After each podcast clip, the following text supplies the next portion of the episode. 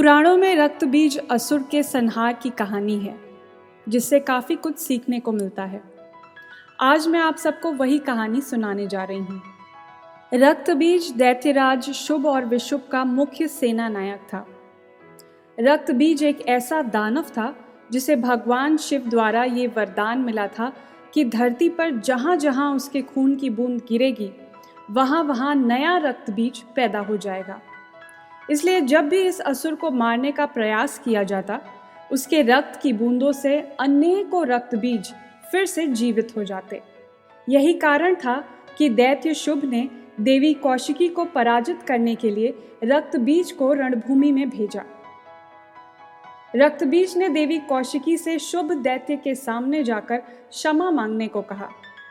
माता ने शंख बजाकर उसे ललकारा और कहा, या तो मुझसे युद्ध कर या फिर यहाँ से भाग जा। रक्तबीज ने क्रोधित होकर माता के वाहन सिंह पर आक्रमण कर दिया। लेकिन माता कालिका के आशीर्वाद से उसका बाल भी बाका नहीं हुआ। कहते हैं कि जब रक्त बीज के सब वार खाली जाने लगे तो उसने विशेष सर्प बाण छोड़ा। पर देवी कौशिकी के तेज से वो बाण रक्त बीज की ही ओर लौट गया और सीधे उसके सीने में जाकर लग गया। वो अचेत हो गया। तब रक्त बीज का सारथी उसे युद्ध क्षेत्र से निकाल ले गया। कुछ समय बाद रक्त बीज दोबारा विशाल सेना के साथ लौटा। दैत्य सेना ने भीषण हमला बोल दिया। ये देखकर ब्रह्म जी के तेज से प्रकट हुई देवी ब्रह्माणी, शिव के तेज से प्रकट हुई देवी माहेश्वरी और विष्णु जी के तेज से प्रकट हुई देवी वैष्णवी अस्त्र शस्त्र के साथ माता कौशिकी से आ मिली। सबने मिलकर दैत्य सेना का नाश कर दिया। लेकिन जैसा कि रक्त बीज को वरदान प्राप्त था, जब भी कोई देवी रक्त बीज पर प्रहार करती, उसकी रक्त की बूंदों से अनेकों रक्त बीज फिर से पैदा हो जाते। ये देखकर देवी चंडिका के क्रोध की वजह से उनके माथे से माँ काली अवतरित हुई। देवी कौशिकी ने माँ कालरात्रि से कहा हे माता काली, रक्त बीज के लहू का इस प्रकार पान करो कि उसकी एक भी बूंद भूमि पर ना गिर पाए। ये सुनकर माँ काली ने रक्त बीज की गर्दन काट कर उसे खप्पर में रख लिया और उसके लहू को निरंतर पीती रही। जो भी असुर रक्त बीज के रक्त से उनकी जीभ पर जन्म लेता, उसे वो खा जाती। इस प्रकार आखिरकार रक्त बीज और उसके लहू का अंत हो गया।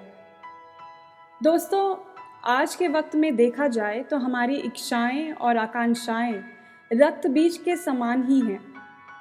क्योंकि रक्त बीज भी इच्छाओं का ही प्रतीक था। जैसे ही हमारी एक इच्छा पूरी हो जाती है, उसी से कई और इच्छाएँ पैदा हो जाती हैं। इच्छाओं को मार पाना उतना ही मुश्किल है, जितना कि रक्त बीज को मारना था। ऐसे में माँ काली का देवी चंडिका के माथे से प्रकट होना सचेत और सतर्क रहने का प्रतीक है। यानी हमेशा अपने दिमाग को शांत और सचेत रखें।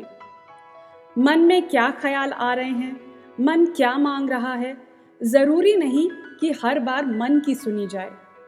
क्योंकि मन की सुन लो तो मन चुप ही नहीं होगा।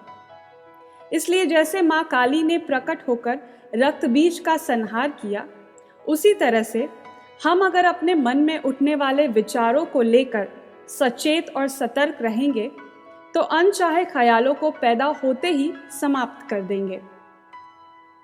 ध्यान रखिए, अगर आप मन पर ज़ोर डालेंगे और ख्यालों को दबाने की कोशिश करेंगे तो वो और बढ़ते जाएँगे। किसी चीज़ से जितनी ही दूर भागो, वो उतना ही परेशान करती है।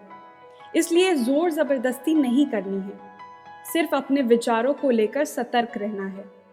ऐसे में ध्यान यानी कि मेडिटेशन बहुत मददगार होता है। ध्यान करने से मन शांत और सतर्क दोनों होता है। इससे जैसे ही मन में अनुचित, बेकार, फालतू या अनावश्यक ख्याल आते हैं तो हम उसे वहीं ख़त्म कर देते हैं या उसे दिमाग से निकाल देते हैं। उसके बारे में सोचते नहीं हैं। ऐसे में ना तो ख्याल दिमाग में रहते हैं और ना उनसे पैदा होने वाली इच्छाएँ या भावनाएँ।